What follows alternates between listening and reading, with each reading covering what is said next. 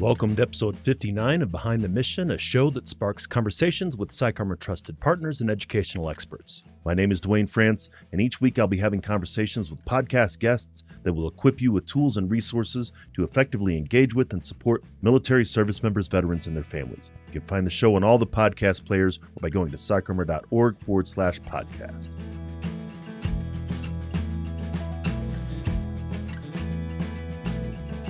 Thanks again for joining us on Behind the Mission. Our work and mission are supported by the generous partnerships and sponsors who also believe that education changes lives. This episode is brought to you by PsychArmor, the premier education and learning ecosystem specializing in military cultural content. PsychArmor offers an online e learning laboratory that's free to individual learners as well as custom training options for organizations. You can find more about PsychArmor at psycharmor.org.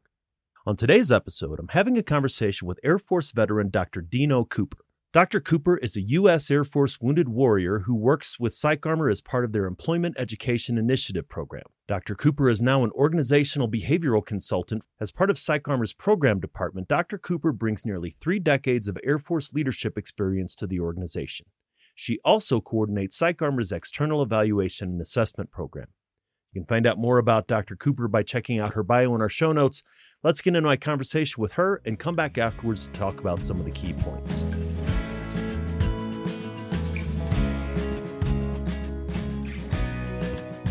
As a recently retired Air Force officer, I'm interested in hearing about your military journey and your transition, as well as what you find yourself doing in post military life.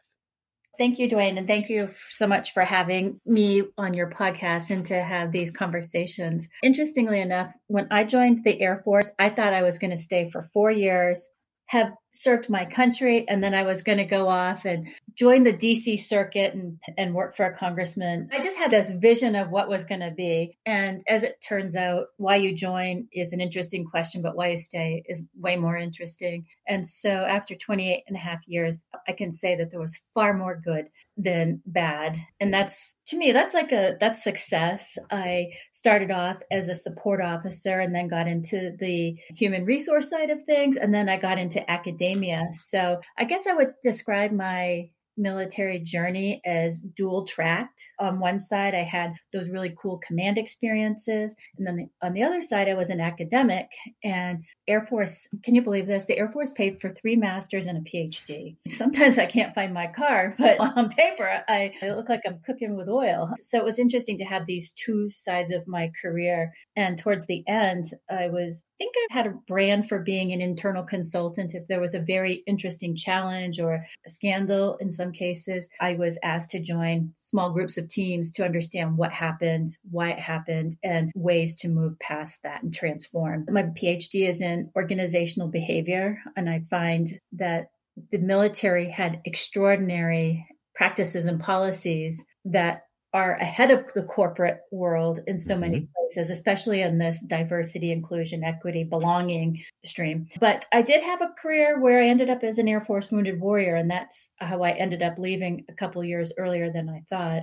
Part of it was some trauma from a deployment, and then another part of that was a bizarre medical event where I ended up having an air gas embolism following a routine endoscopy for what I thought was just a normal sort of ulcer. And so I had to spend about a year and a half rebuilding myself. And during that time, a physical impairment, some of the, the heavy stuff from a deployment also started to raise its head. And so I received really great treatment as I was leaving the the military. So my transition story is a little bit unique that way. And as you were talking, though, it's unique, but in the very same way, the army for me paid for an associate's degree a bachelor's degree and two master's degrees and so i'm like the most educated you know but of course people know that there are educational opportunities but there are opportunities that the military does that and then in the same way one of the reasons why i got out earlier than i anticipated was i got injured jumping out of airplanes but again your transition story is a little unique in its details, but it can be very non unique in its generality because a lot of that's something I think that would resonate with a lot of service members leaving before they're prepared to. I gave my life to the the service and and and they took their pound of flesh, so to speak. I, I think that's something that can be very typical for service members for sure, there is that injured and wounded population that's leaving before their time. And I will say that there were extraordinary programs in place, and I was the benefactor of a lot of those programs. And at first, I felt guilty being in them because I'm a colonel and I was in charge. I was in O-6 Group Command when I started to start take a real look at this issue of PTSD and how it might be manifesting in my life, and then having my physical impairment with that. There was a lot of ego bruising and ego rebuilding in that process. And I, when I talk to audiences, I really try to be very vulnerable about that piece because we came from a culture where our strength and our confidence and our compliance and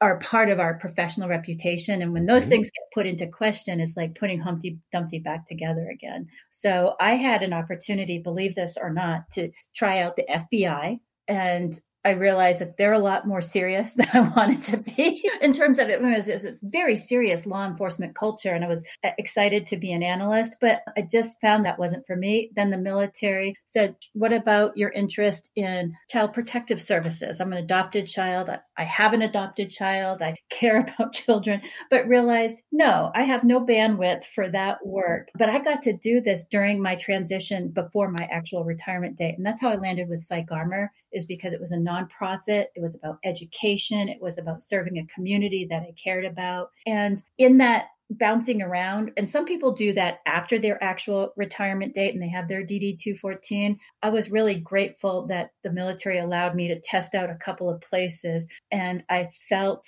safe doing that because I still had my active duty paycheck. So I'm really grateful. And at that point, my ability to deploy, my ability to even, I was in a transition for sure, rebuilding. Right. So I feel really grateful about that. And and again, I think there are a lot of uh, resonances with a lot of service members as they transition. That piece about the egos, you were talking about that. They offered to let me drive a desk for another two or three years, and in my mind, I was like, I, am a senior non-commissioned officer. If I can't run with the 17 year olds, there's no need mm. for me to still be in the military, right? There again, there's that concept of I must be that Sergeant France thing and and there was really no understanding of not being that. So there was that identity transition and then like you said my first job out of the military i was there for 18 months. I was one of that statistics of the rapid changeover of finding what i wanted to do and i was lucky to be able to have that sort of stability there. And again this how your story would resonate with so many individuals in how they're leaving the military to be able to find what their next mission is. Yes and i think that part my transition was recalibrating my identity because let's face it, we wore our power symbols, we wore our occupational symbols. You just look at each other, you know where you've been, what you've done, and where you stack up in the chain of command. And there's a lot of clarity there. So the other part of it is you can do all of these exercises in the transition workshops. What I'm good at, what do I enjoy, and where's the intersection, and that'll tell me my profession. But it really it it is a process, and to trust the process and it will emerge. If you're anything like me, I want it done right the first time. My expectations of myself to look appropriate and professional. it's a messy process, but I think that there are so much. I think the term is the sea of goodwill. Mm-hmm. Dempsey, I think, said that with the nonprofits and corporate America and the support, certainly for wounded warriors, like it was in my case, it, it is there. And swimming in that might feel a little choppy, but it does get smoother.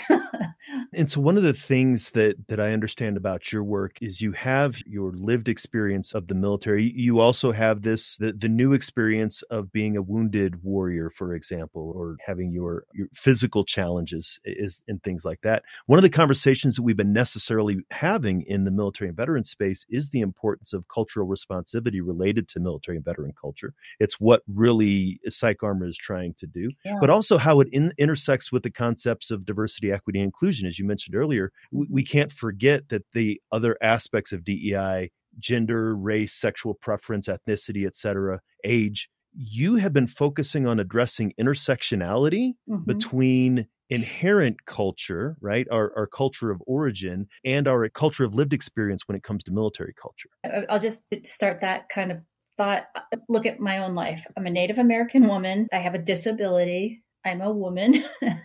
I have come from an organizational culture that's understood by less than 1%. And I, I think it's that stability of understanding where I where my piece of the puzzle worked in the military big puzzle. And going through that now and helping organizations understand that military members by themselves are a underrepresented group. They're a small group. They have a vulnerability about them in terms of the demands of reintegrating into a society again that they were enculturated for whether it be mm-hmm. two years or 28 years. And there's a lot of unlearning about that. And so as a result, I uh, want to encourage organizations to think about including military members as a piece of their diversity initiatives, but also to remember that there's tremendous diversity yeah. within the military subpopulation. And I like it when I see work where that says you don't have to just be one thing, that there is a sub identity and there's sub components that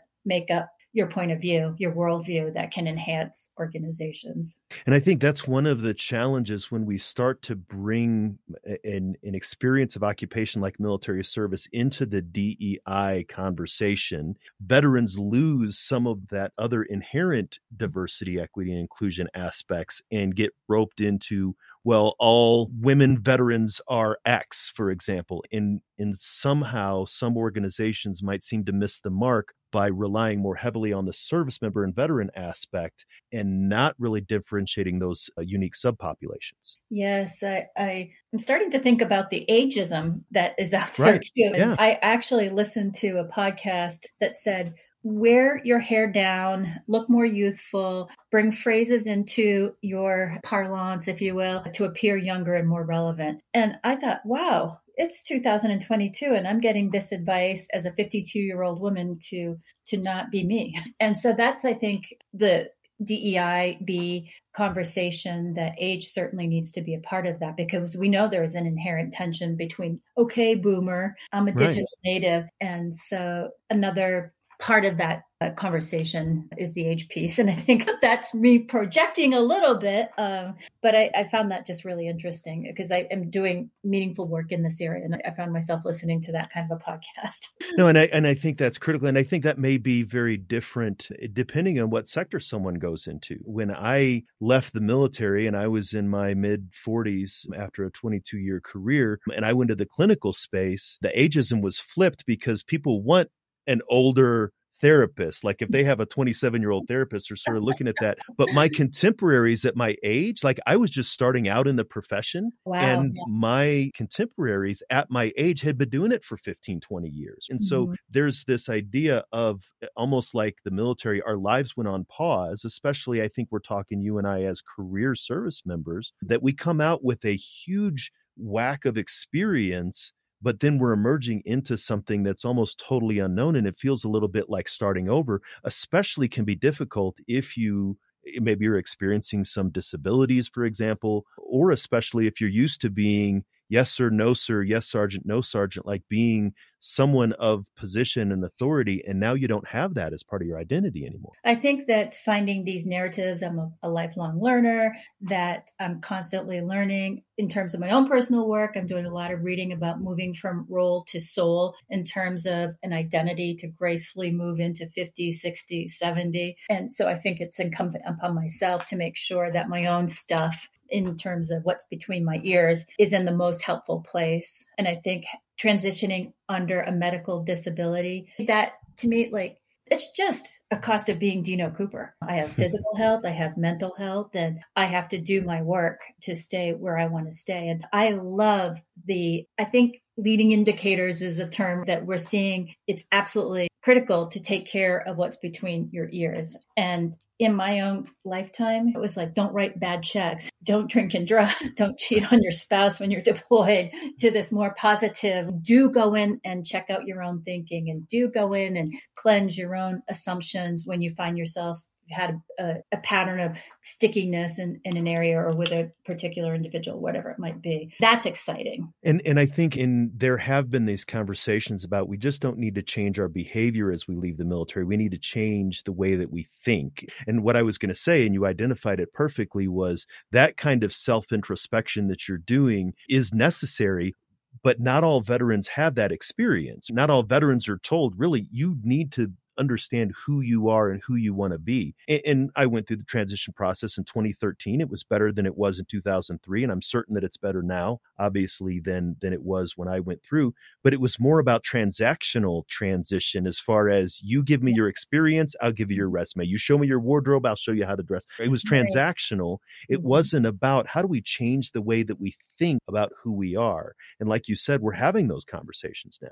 Yeah, I love that distinction from transactional transition to transformational transition. It's an inside job, and nobody can do that work for us. Mm-hmm. And other than to just put out cues, how happy do you want to be? How, like the joke is, why is that dog sitting on a nail? It says, when it hurts enough, the dog will get up. The dog will. It's, but I think that's a really great point. And I think some veterans, and, and maybe some veterans are like, I need to continue to sit on this nail because I don't know what else to do or I don't have any other. I, it's always been this, it has to be. When I really like that, it's, it's we have to do the own work. And then on the other side, veterans get out and they have to engage with organizations. And that's something something else that you've uh, started to work on is how organizations are prepared to receive veterans. It, it's the idea of how veterans express their readiness to support service members as they're transitioning veterans after they've transitioned related to what the terminology even is veteran friendly veteran ready these kind of things are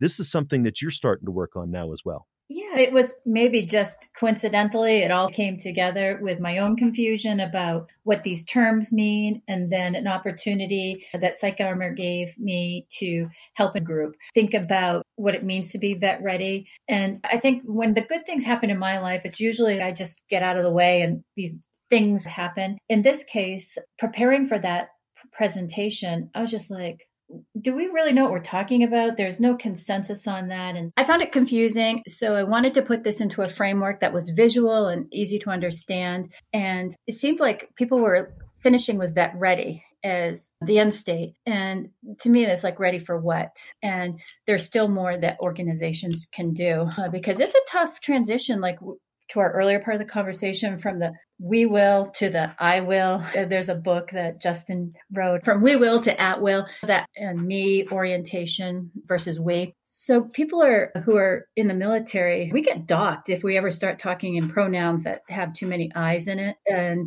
it feels wrong eventually to talk like that because we know nothing is accomplished just by our brilliant influence or personality or project management plan. I think that what I've seen with the organizations I've been exposed to is that they do care about bringing the work ethic and the strong value orientation um, into their organizational culture that veterans bring. So, what I'm hoping to do is start this conversation around let's have some clarity around what these terms mean and how we would measure them and what indications would we have to see or what data would we have to see to say that you're not just philosophy friendly, but you're actually engaged with your veteran population in a way that allows them to really feel like they belong now with you. Yeah, I, I like that concept and thinking about it as a continuum, as you were talking about this outer to an inner ring. And I can imagine that just like any other continuum, that there's revolutions that a company may at one point be fully, or, or one aspect of one organization may be fully veteran engaged, but another aspect of the larger organization may not be.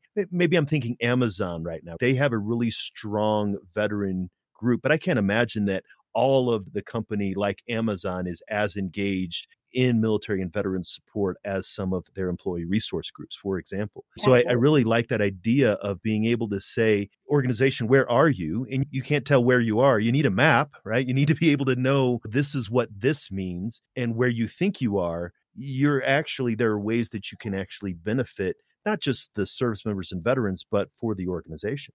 Thousand percent. And, I think to keep it like human centered, a design methodology says we're dealing with a human being who is experiencing your organizational culture, trying to belong in there to be productive. So, in terms of that bullseye, the other circular model that I like to use, being a person from HR, is resource lifecycle. An individual is recruited, then they onboard, and then they're developed, they're utilized, sustained, and they transition. In the military, I always use the dust to dust as a way to remember the human right resource life cycle. So you're right. There might be really an organization might be really strong in how they recruit veterans, but then they might be very weak in how they provide professional development opportunities. Mm-hmm. Because, like mm-hmm. we both joked around, we're highly educated people because the military invested time and money to these degrees that we are both probably really grateful to have. And so I think that by using the human resources life cycle as a way an employee experiences how they enter and leave an organization, on top of this language of positive philosophy of vet friendly to be super positive, I feel like there is a very strong commitment to be vet friendly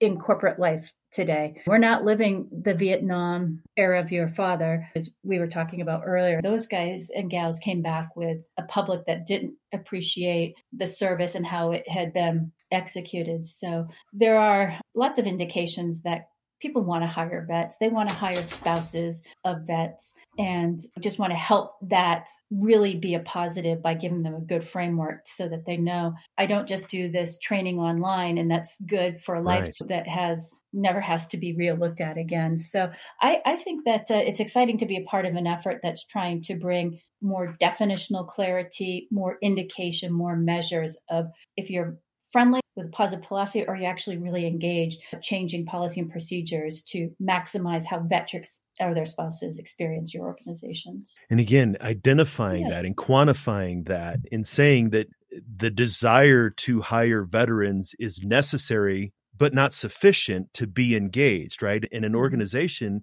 who thinks, sure, I hire veterans. We have potlucks on Veterans Day and we, we have a board in the hallway that thanks you and, and things like that. That without any understanding of that's being eh, maybe that's even as you were saying that's being invested but it's definitely not making sure that everyone in your organization is ready and it's certainly not engaging them and organizations will want to move towards that highest level of support like you said, not just to be able to support the veterans, it's mutually beneficial for organizations. And I, I think that's a really great project that I hope to see come to, to fruition soon, it, just because that conceptually helping organizations say this is where you're at and this is what you need to do to get to the next level. Yes, uh, PsychArmor is invested in that because they're the whole bottom line premise is culture, and we all get it that culture matters, culture trumps strategy, and now we're talking about leaving a highly structured culture to join a variety of different corporate cultures and what individuals attract or self-identify whether they work for amazon or in my case not work for the fbi uh, that's an individual journey kind of thing but I, I feel like we can do better there to be more helpful to organizations whether they're profit or nonprofit. We should clean up our language there and provide really good measurement and evaluation of what that means and what it would look like. And it's not, oh, you did this course and you're good forever. I, I, do think, like a pilot coming from the Air Force, there is that you know how to fly the plane, and we've tested you rather frequently to make sure that you're still qualified to fly the plane. But I think veteran engaged organizations that are so engaged like that they're pivoting and they're doing iteration and they're experimenting in this volatile disruptive uh, world and that there are companies that are truly using their traditional HR processes to ensure that. But veterans are unique and belonging in that sense of I make a difference here. I am valued. I work hard because I care about the why of who we are. I think that's one of reasons that companies like veterans because it go it's in the heart as much as it is in the in the just effort and and as you you tried so hard not to to be negative for example but we can also smell bs veterans are very good at learning whether somebody's really very legitimate or they're just faking it which may be if organizations are just saying i'm vet friendly and there's a slogan on the door then the veteran will smell that a mile away and we won't stay very long. It'll we'll end up moving on which is not good for the veteran not good for the organization. So again there's this idea of a fully engaged individual who is a veteran really supported by a fully engaged organization in supporting that veteran. I, I, think it's a great concept. And again, we could probably talk for hours on this mm. because it's something that, that really is something that's resonating with me. So if people wanted to find out more about the work that you're doing or maybe interested in, in hearing more about some of these things, how could they follow you or get in contact? Oh, I'm on LinkedIn. I have a presence with Psych Armor and this idea of nonprofits. We exist to improve a social condition. The do gooders who are taking off where government can't quite get there or where limited resources and a, a tight budget. We really want to help and improve a social condition. And being a Native American woman, I just wanted to finish with this practice from Native American culture. Back in tribal times, where warring times, that Native leaders recognized that when their warriors went off to combat, they saw terrible things.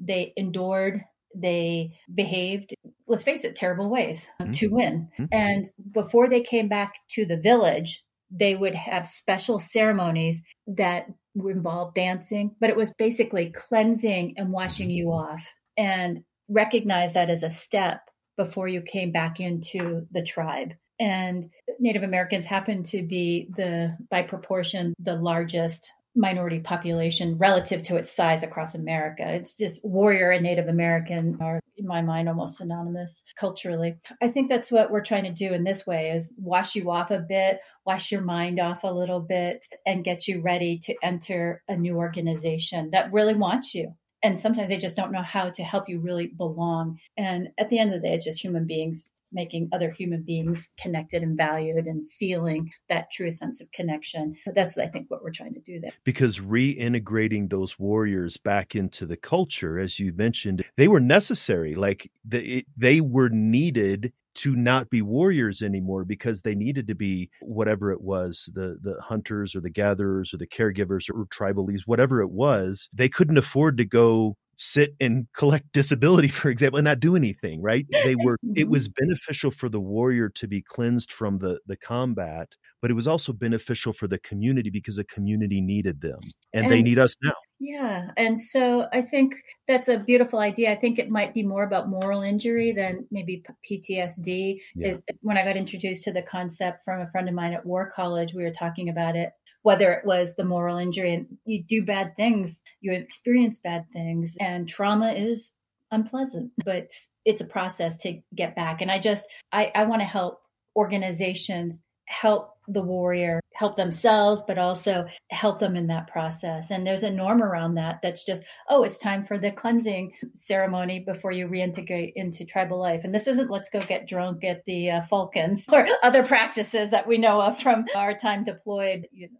this was quite spiritual and quite cultural and unique to native american culture but i think the idea is still yeah no i i absolutely agree. I, think it was valid. I really appreciate you coming on the show today. Thank you so much. I love the work you do duane and thank you for your own service and the skills you have to turn a conversation into something that'll be interesting for others to think about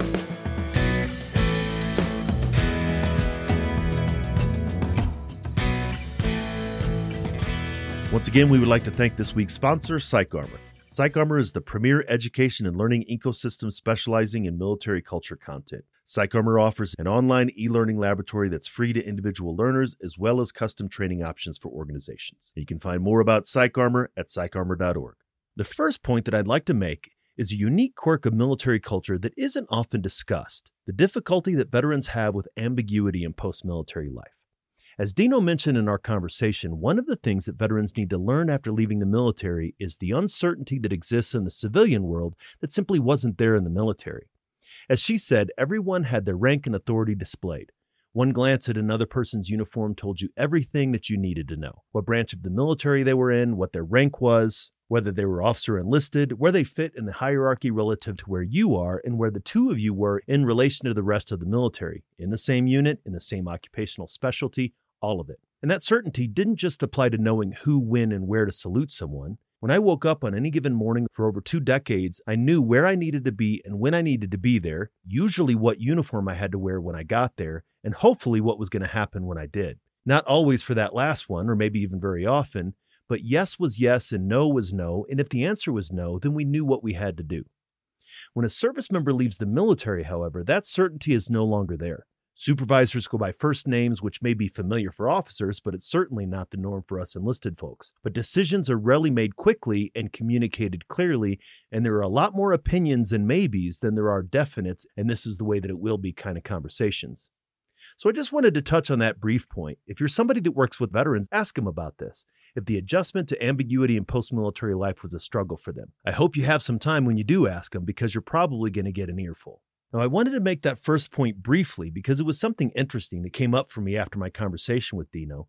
The second point is something that I want to spend a bit more time on because my conversation with Dino sparked some thoughts in me that I've been chewing on for a couple of days. If you're a frequent listener, you know that we here at Behind the Mission and at PsychArmor are concerned with both applying principles of diversity, equity, and inclusion to the military affiliated population, as well as ensuring that DEI principles are considered when supporting subpopulations of those who served and those who care for them. On the one hand, military culture as a distinct culture to be considered amongst the other diversity considerations like race, ethnicity, gender, etc., but on the other hand, honoring the intersectionality of those other diverse populations within the military. As is often the case with these conversations, my guest says something that sends me spinning off in a direction that I hadn't considered before. This time, it was when Dino said, Military members are an underrepresented group. They're a small group, they have a vulnerability about them in terms of the demands of reintegrating into a society. Now, we've heard that before. Veterans and family members with direct connection to the military are an underrepresented group in many aspects of post military life. Underrepresented in the workforce, underrepresented in the community, underrepresented in leadership, whether it be in the public or the private sector. Much of this has to do with the smaller military, but it also has to do with the widening gap between those who served and those who didn't. Where veterans are not underrepresented is in the justice involved population, in the rates and incidence of death by suicide, in physical, psychological, and behavioral health concerns, divorce, and a number of other indicators of a lack of adjustment to post military life. This is related to the particular vulnerabilities that Dino was talking about.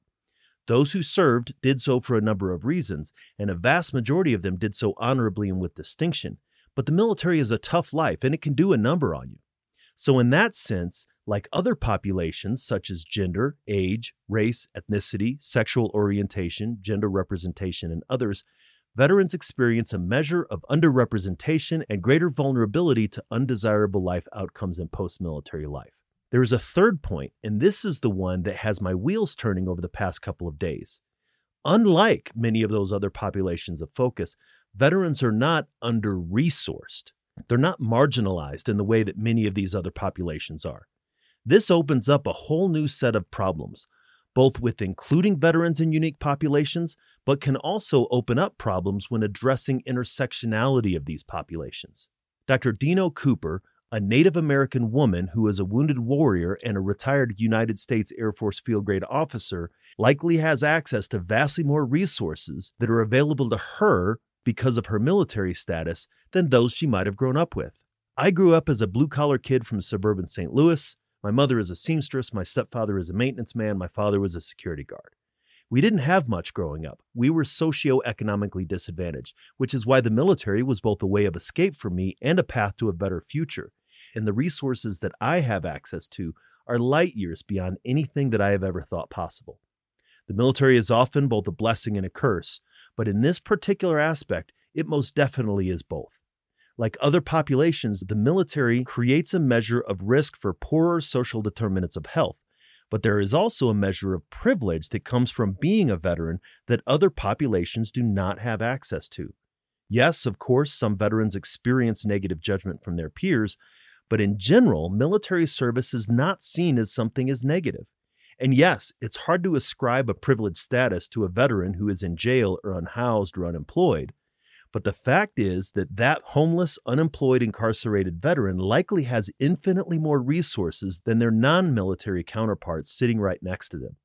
So, yes, veterans are underrepresented in post military life, and they do have unique vulnerabilities that could lead to lesser life satisfaction, but they are not under resourced or marginalized like other diversity populations. And that's important because that leads to a number of questions. Why, if the military affiliated community is so well resourced, the sea of goodwill, to refer to Dino's reference, then why do the vulnerabilities exist? Why the high numbers and rates of veteran death by suicide? Why the high rates of justice involvement or substance use concerns in the military? Yes, the military contributes to those factors, but the veteran status mitigates those factors through access to resources, why are they still so significant? Another question is if the military affiliated community is so well resourced, how does this impact someone whose intersectional identity includes military or veteran status? Does it create more vulnerability through a distinction in their subpopulations, as in, you're not really one of us because you went off and did this other thing, for example? Is this privilege of veteran status something that is a hindrance to incorporating DEI principles in supporting the military and veteran population? And here's the one question that's been going on in my mind, and the optimist in me hopes that it's the one that we can really start to address as a community. Like so many things, the military and veteran community can be leaders both individually and collectively. Dino mentioned it in our conversation. Can we demonstrate that yes, this population is underrepresented, and yes, they experience identifiable vulnerabilities unique to their culture and experience? But if this population is appropriately resourced, can we make a significant difference in those vulnerabilities? And if we can demonstrate that, can we then do the same thing for other populations to ensure that they are adequately resourced as well? In other words, once again, as veterans go, so go our nation.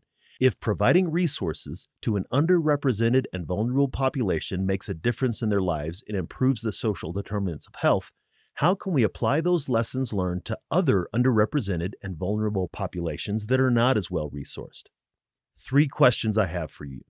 If veterans are so well resourced, why the high numbers of negative life events in the veteran population? How does the intersectionality of a privileged status like military service impact subpopulations of veterans that are traditionally under resourced? And perhaps most important from my perspective, how can we take the lessons that we're learning from resourcing a vulnerable population and apply them to other populations? I don't have the answers, of course. I'm just one guy trying to move a mountain a pebble at a time. But guess what? If there are enough of us picking up pebbles at the same time, then the mountain will be moved before we know it. So that's a little bit of a heavy conversation that came to me and that's still rattling around in my head. Overall, my conversation with Dino was related to transition, and that's the topic of this week's PsychArmor Resource of the Week the course What You Should Know About Transition. Transitioning from military service can be difficult. It's more than just hanging up your uniform and putting on civilian clothes. In this course, you'll receive a brief overview of resources and tools to consider during your transition. If you or someone you know is about to or has recently transitioned from the military into post military life, check it out through a link in the show notes.